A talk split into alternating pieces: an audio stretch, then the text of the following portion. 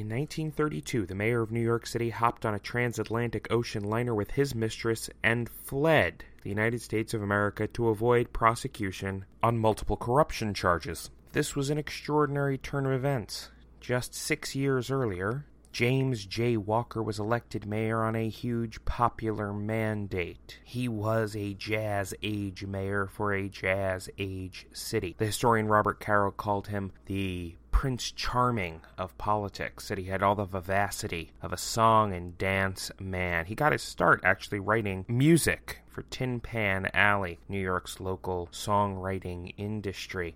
The press loved him. He was charming and he was outgoing and he was always seen at Yankees games or at Broadway shows or at speakeasies in the middle of Prohibition. They gave him nicknames. The aforementioned Prince Charming of politics came from his ability to cajole and convince others to see things his way. The nickname Beau James came from his ability to wine and dine many beautiful young women in the chorus of Broadway shows while his wife was out of town, and his wife was out of town quite a lot. He got Gentleman Jimmy as a nickname for his charm and how he dressed and how he walked and how he acted, and of course the nickname The Night Mayor because he seemingly only worked after the sun went down, rubbing elbows at a number of illicit drinking locations and dealing with some of the seedier elements of New York society. He was corrupt publicly corrupt, openly corrupt. Everyone knew he took bribes. Everyone knew he had his hand in vice and he had dealings with the mob and that he was publicly, notoriously violating the Volstead Act, which put teeth to the Prohibition Amendment added to the United States Constitution not that long before. But who cared? Everyone was violating the Volstead Act. Everyone was taking bribes. Everyone was corrupt. And Jimmy Walker, he was a friend of the people. He kept the subway fares under a nickel, as he promised in his original campaign, and the people loved him for it. He was one of them, taking it to the snotty goo goos, those good government activists up on the Upper East and Upper West sides that had the laughably childlike insistence that the government should be clean and work for the people. Nerds, dorks, dweebs. Jimmy Walker was what everybody was and what everybody wanted to be simultaneously. He was loved. But as the 1920s wore on, things started to get worse. The corruption got less fun to watch. It went from being fun drinking out to murders in the streets. The Depression hit, which suddenly took all of the money and glamour out of crime. Arnold Rothstein, who helped to run New York City's criminal underground, was murdered in New York City while James Walker was out at a nightclub with yet another one of his mistresses. While Mayor Walker was on vacation in California, and he liked to vacation a lot. He was on vacation about 173 days his first year in office alone. But while he was out in California, Vivian Gordon, the most notorious madam in New York City who ran its largest both prostitution and blackmail rings, was also murdered. This murder led the governor of New York, a gentleman by the name of Franklin Delano Roosevelt, that name might be important later, is going to appoint a former judge, Samuel Seabury, to start investigating specifically Vivian Gordon's murder. And this is how everything's going to start to rapidly unwind. You see, the vice industry in New York was so intertwined that you couldn't just investigate Vivian Gordon's murder to investigate that. You'd have to investigate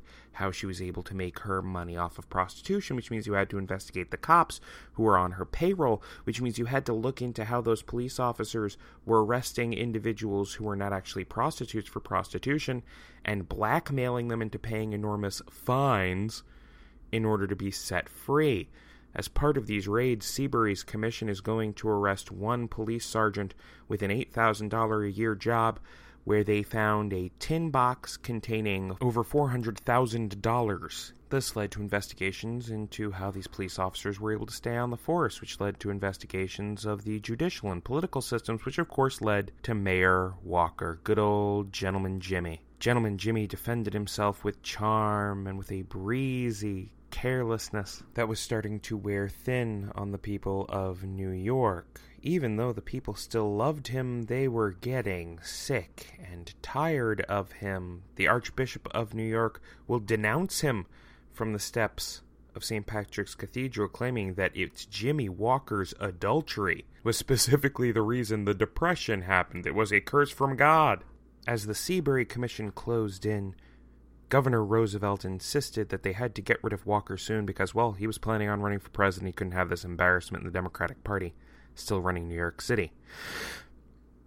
And so Jimmy Walker decided perhaps it was time for him to resign the presidency and go to another continent where the extradition rules were a little bit looser than perhaps they should be.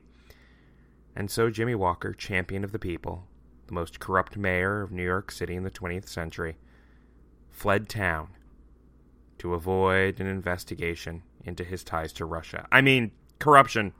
Corruption. I was talking about corruption. Ah, damn it, you figured it out by now. This is the show. Oh, that genial gentleman in the silk hat, gray spats, striped pants. Why, that's I gotta be him, a gentleman, Jimmy.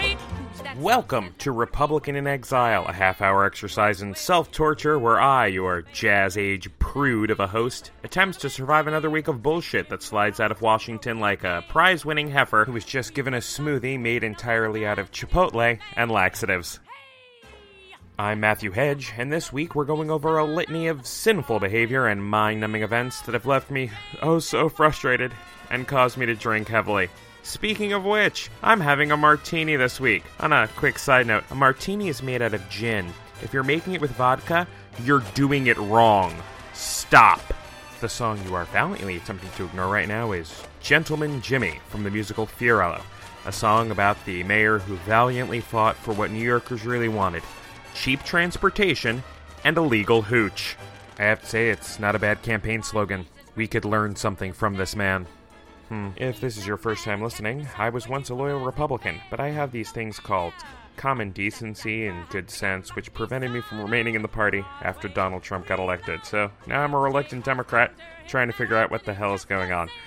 Every week, I go over this week's horrors. I follow that up with the outrage of the week, give you a little bit of good news, and then give you a way to look smart. The song's coming to an end, and that means we're moving right in to this week's horrors. Hooray. Well, let's dive right in, shall we? General Kelly, formerly the Secretary of Homeland Security, has taken over as Chief of Staff to the President of the United States and has immediately started cleaning house. That's right, ladies and gentlemen. The mooch is toast. Ten days as the communications director. The last person that lasted that short a period of time in that position uh, had to leave it because it was discovered that as a child he was a member of the Hitler Youth, and that guy lasted longer than Scaramucci did. Yeah, the Mooch had a pretty terrible 10 days. The man lost his business, which he had to sell in order to join the administration. He lost his wife, who divorced him because he joined the administration. He missed the birth of his first and only child because of this administration, and the president dumped him like a hot potato. Uh, it's almost impressive. Trump is getting much better at completely destroying the lives of those who devote themselves to him. He's really impressive. I think that the next person he has in that role may last, you know, a couple of hours before they have a nervous breakdown and run out into the street screaming. As opening acts for a new member of administration go, that was a pretty dramatic one. General Kelly got rid of the mooch, someone that everyone in this country seemingly agreed was unhinged. But Kelly's appointment is concerning to me for a couple of reasons. Number one, he has no real political experience. The guy's a military man, which means he's going to know how to organize a staff and do paperwork. And that's about it. He doesn't know much about the legislative process. He doesn't have allies in Congress. He's not really dedicated to the president's agenda. As a matter of fact, CNN revealed that Kelly actually considered resigning in protest over President Trump firing James Comey, the former FBI director, which led to all of these investigations. Comey told him not to quit. Why did General Kelly take this job? It seems like something he does not want at all. But he is a military man. Military men feel duty, they feel responsibility to serve their country.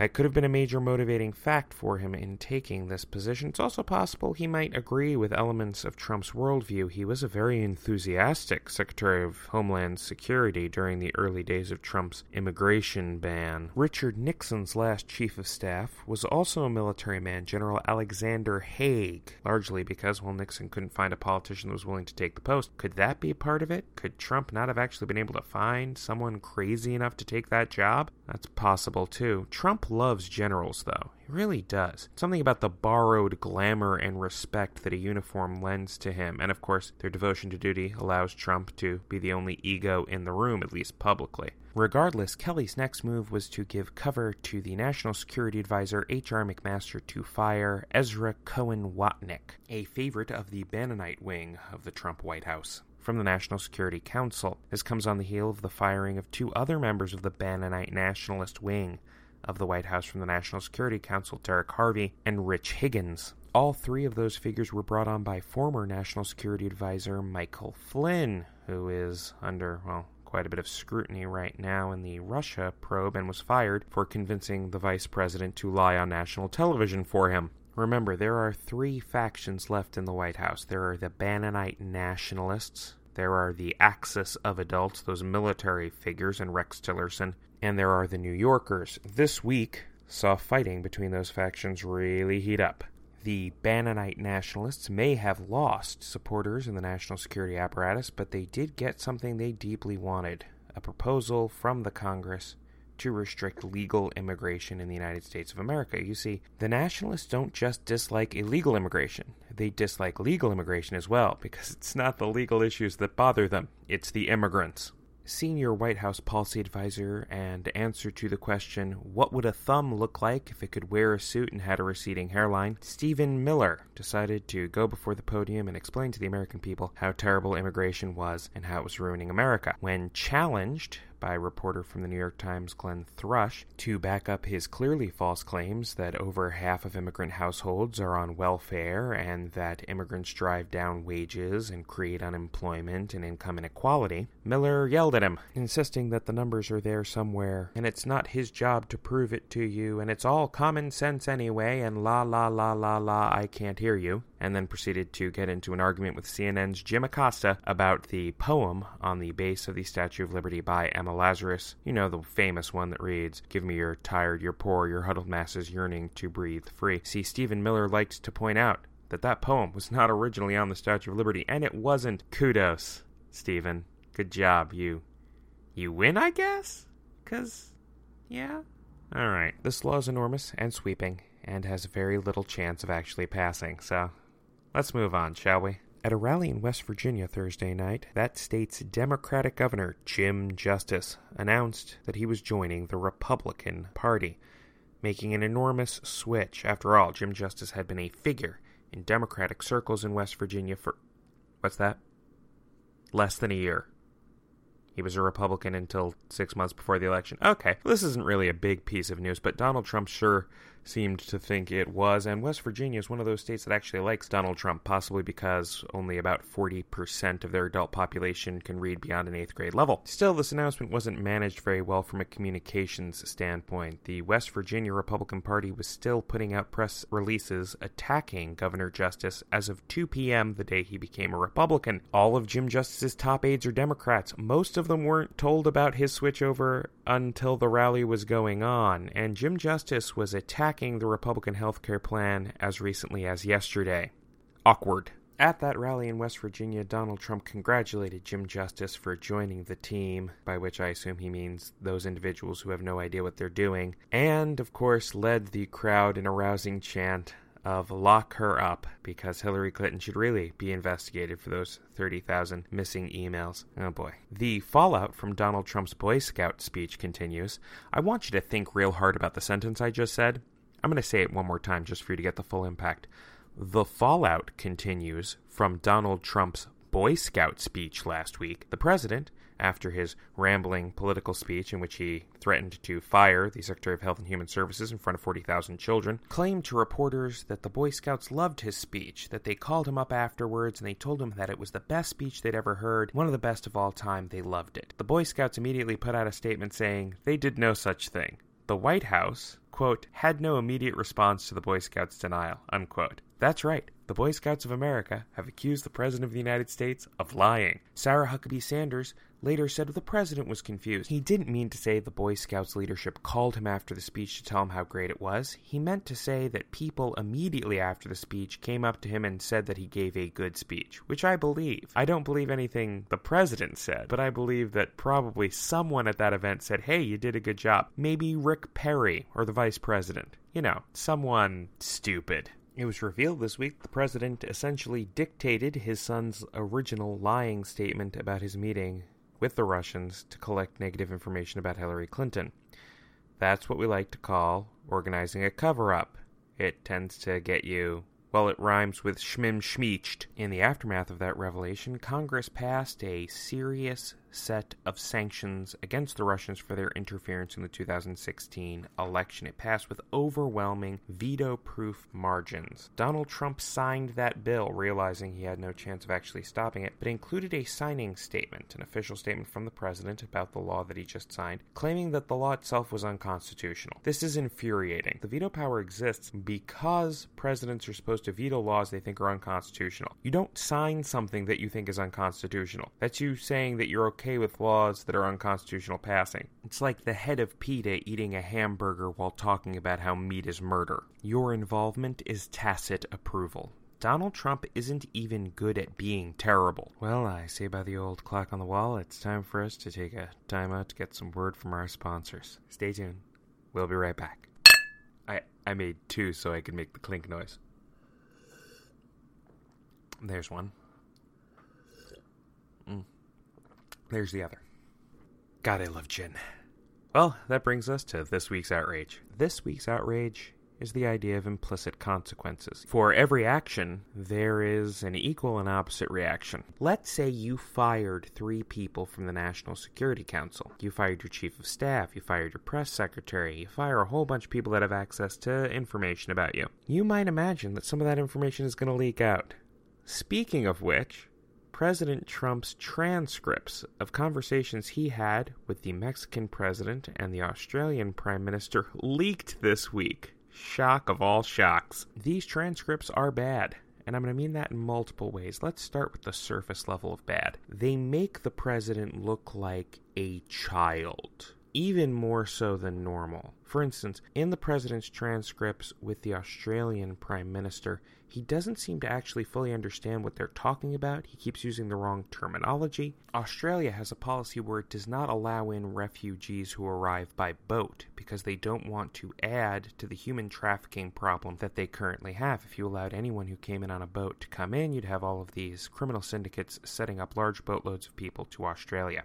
President Obama agreed to take some of these refugees that the Australians had decided should get refugee status, but they couldn't take because of their pre existing policy against boat based refugees. Donald Trump didn't understand this. He implied that Turnbull, the Prime Minister of Australia, was, quote, discriminating against boats, unquote. Donald Trump instead said, oh, you're using this boat thing as an excuse to discriminate against people from certain regions, and that the Australians were much more vicious than he was. Donald Trump, in essence, believed that this was a backdoor for Australia to create what he would put into effect a few weeks later, his Muslim ban. Here's the thing this proves something that I've said before Donald Trump cannot imagine a world in which everyone is not him. To Trump, Trump is the most honest man in the world. He's the best person. As a matter of fact, Donald Trump is going to say, and I quote, I am the world's greatest person that does not want to let people into the country. In that line, Trump acknowledges that not taking refugees is probably a bad thing, but of all the people who want to do that bad thing, Trump is obviously the best of them.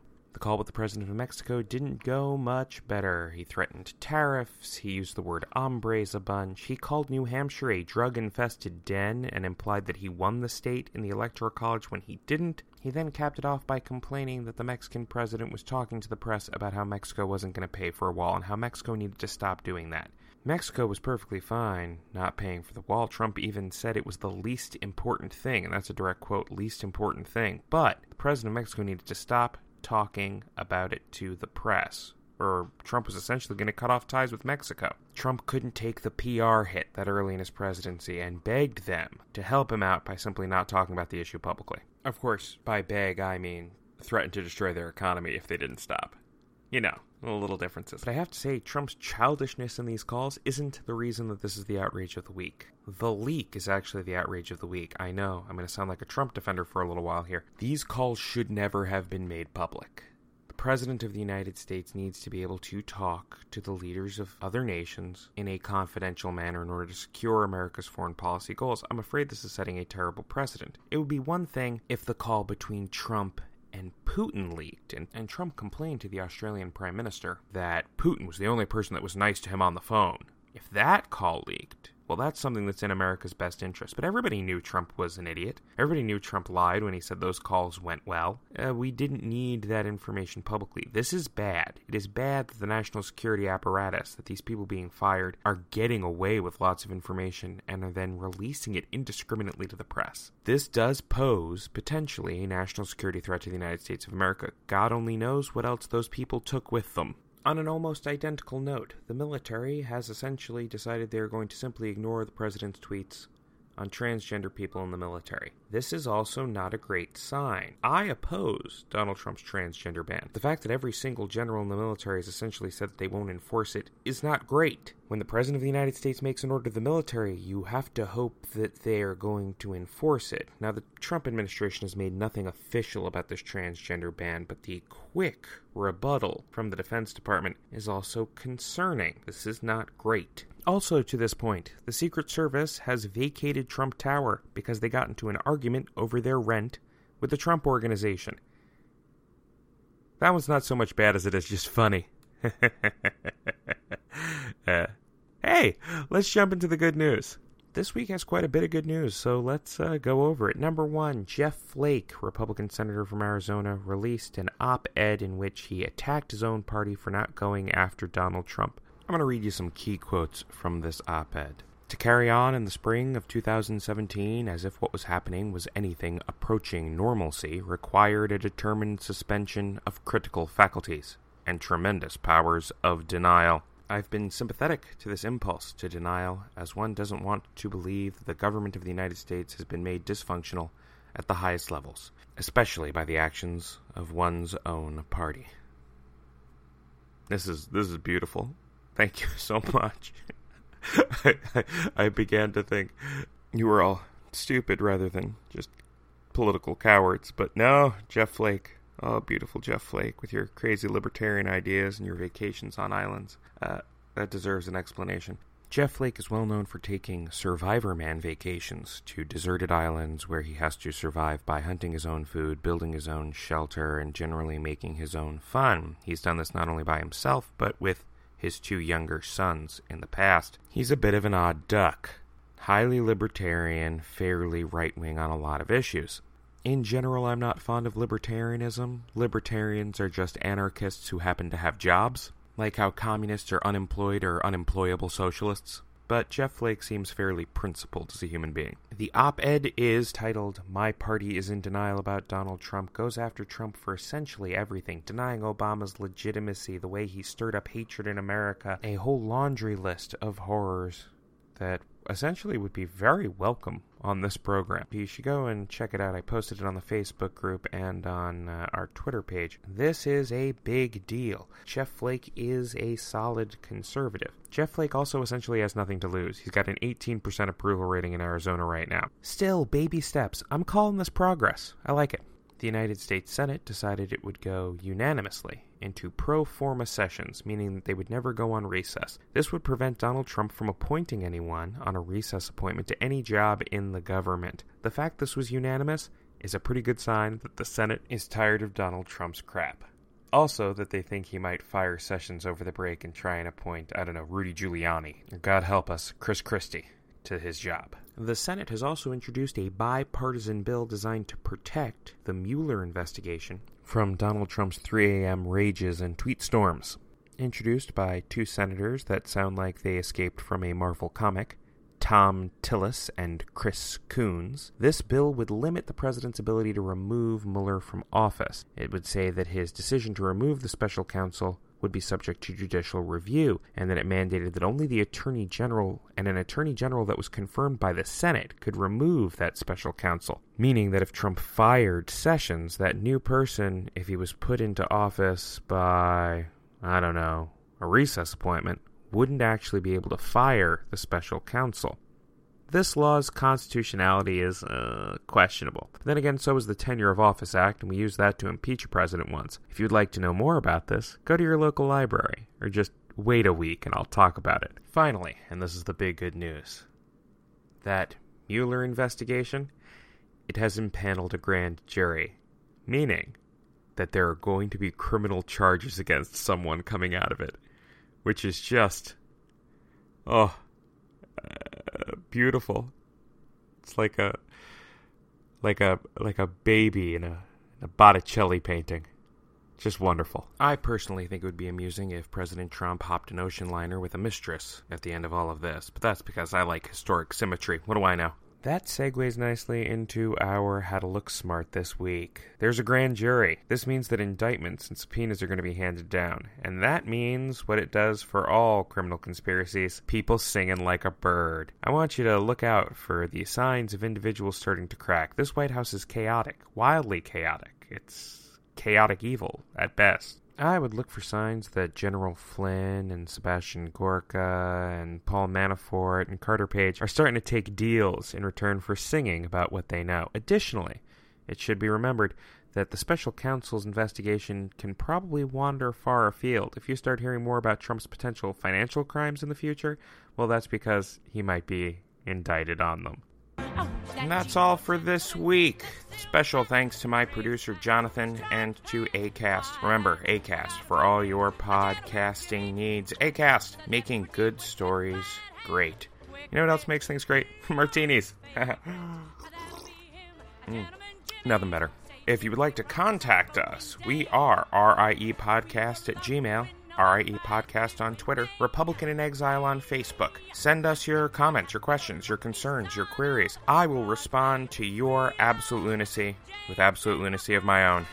Are you feeling gypped that this episode's only going to turn out to be like 27 minutes long? Well, do I have good news for you? Next week is the impeachment special. I'm on vacation, and heck, so is the president for 17 days at a golf club in New Jersey. He's not doing his job, probably good for America. I shouldn't complain too much. In any case, next week's the impeachment special, so prepare yourselves. In two weeks, we'll pick up with a normal episode that will somehow try to cram news from two weeks into a single episode. Send help or gin. This has been Matthew Hedge saying, uh, next week, try not to die.